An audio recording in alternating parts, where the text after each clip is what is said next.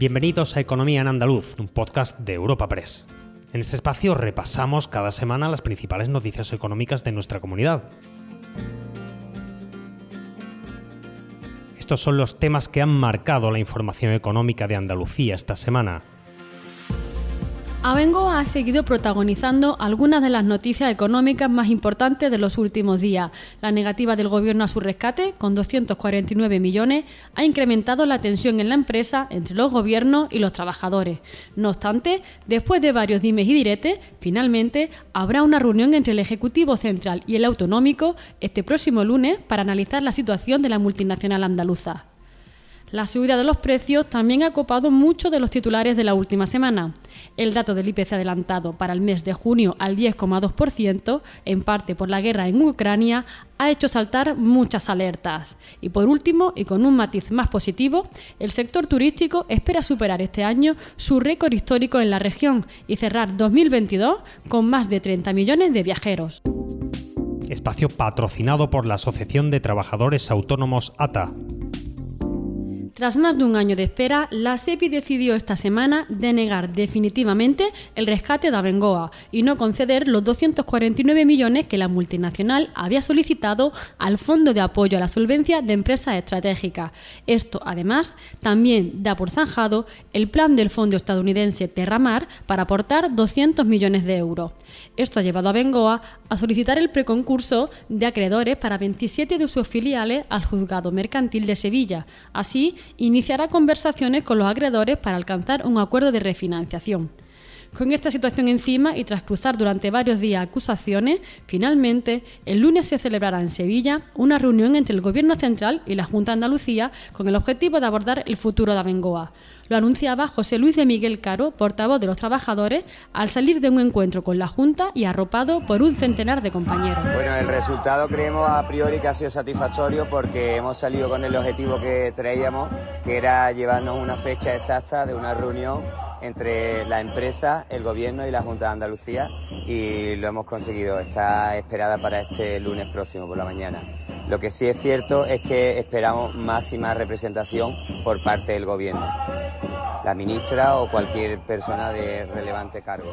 El consejero del ámbito económico de la Junta, Rogelio Velasco, tras reunirse con los trabajadores, mostró su disposición a hacer todo lo posible para que Abengoa sobreviva, si bien instó al Ministerio de Industria a comprometerse con los recursos financieros necesarios.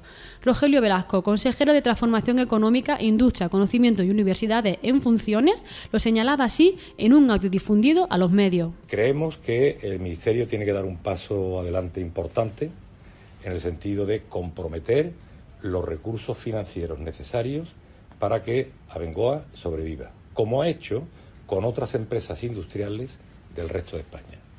A los trabajadores el mensaje que le lanzamos y al conjunto de la empresa es que la Junta de Andalucía, a través de esta consejería en particular, la Consejería de Economía, va a hacer todo lo posible para que la empresa sobreviva y se mantenga el empleo en todas las ubicaciones no está presente. La reunión de este lunes llegará después de que el alcalde de Sevilla llamara la atención a ambas partes y pidiera a la Junta y al Gobierno que no convirtieran este asunto en un partido de tenis. Y es que desde Andalucía se afeaba una doble vara de medir por parte del Gobierno para conceder este tipo de ayuda a empresas y desde el Ejecutivo Central se achacaba la situación de Abengoa a la negativa de un aval de 20 millones de euros por parte de la Junta. Antonio Muñoz, alcalde de Sevilla, ponía de esta manera el foco en el asunto. yo como alcalde, en el caso de Abengoa, lo que espero es que no convirtamos este caso en un partido de tenis, en un peloteo entre el Ministerio y la Junta de Andalucía, porque está en el aire el futuro de la empresa, está en el aire muchísimos miles de, de, puestos de trabajo y por tanto lo que espero es que se encuentre una solución. Y esa solución pasa por dos circunstancias. En primer lugar, si la solución de la SEPI no, no, ha sido posible, que el Ministerio de Industria busque otras opciones, otras alternativas. Y en segundo lugar, la Junta de Andalucía no puede permanecer impasible, cruzada de brazos. Un corazón fuerte es capaz de mover el mundo. Por eso queremos reconocer con el distintivo Corazón Andaluz a todos los productos, personas y empresas que ponen a Andalucía en marcha. Cuando veas un distintivo Corazón Andaluz, sabrás que ahí hay excelencia y que se consigue desde Andalucía con amor. Donde late Andalucía, corazón andaluz. Junta de Andalucía. Cambiando de tema, la subida de los precios es una de las preocupaciones de estos días. El IPC subió en junio un 1,8% en relación al mes anterior y disparó su tasa interanual hasta el 10,2%, su nivel más alto desde abril de 1985. Este dato deberá ser confirmado a mediados del mes que viene, pero por lo pronto supera en cuatro décimas el pico que se había alcanzado en el mes de marzo, cuando llegó al 9,8. Esta subida de precio ha llevado al secretario general del PSOE en Andalucía a exigir a la Junta un plan específico de ayudas, de manera que complemente las ya aprobadas por el Gobierno de España. Juan Espadas, secretario general del PSOE andaluz. Creo que lo justo y lo lógico y lo que esperan los andaluces y andaluzas es que este nuevo gobierno con mayoría absoluta que se estrena eh, en Andalucía se estrene con un paquete de medidas complementarias a las que el Gobierno de España ha tomado. Para eso, desde lo que entendemos debe ser una oposición útil y constructiva, vamos a trasladar una batería de medidas, un primer paquete de medidas que eh, se concreten de alguna forma en lo que son las competencias autonómicas y que desde el punto de vista de su coste, del presupuesto, a nuestro juicio, sea eh, asumible. Asimismo, el sindicato Comisiones Obreras ha alertado sobre el empobrecimiento de los trabajadores a consecuencia de la desbocada subida de los precios y el estancamiento de los salarios. Esta situación, dicen, es constante desde la salida de la anterior crisis, pero se ha agudizado en los últimos meses y han reclamado a los empresarios una subida de los salarios en los convenios colectivos y garantizarla mediante cláusulas de revisión salarial. Yolanda Carrasco es la secretaria de Condiciones Laborales de Comisiones Obreras en Andalucía. Siendo Andalucía una de las comunidades autónomas con menor coste laboral de España, resulta inadmisible que las empresas se nieguen a subir los salarios. Las andaluzas y andaluces hemos perdido más de un 13% de poder adquisitivo desde 2008, debido, entre otras cuestiones, a la congelación de los salarios y a la subida de los precios.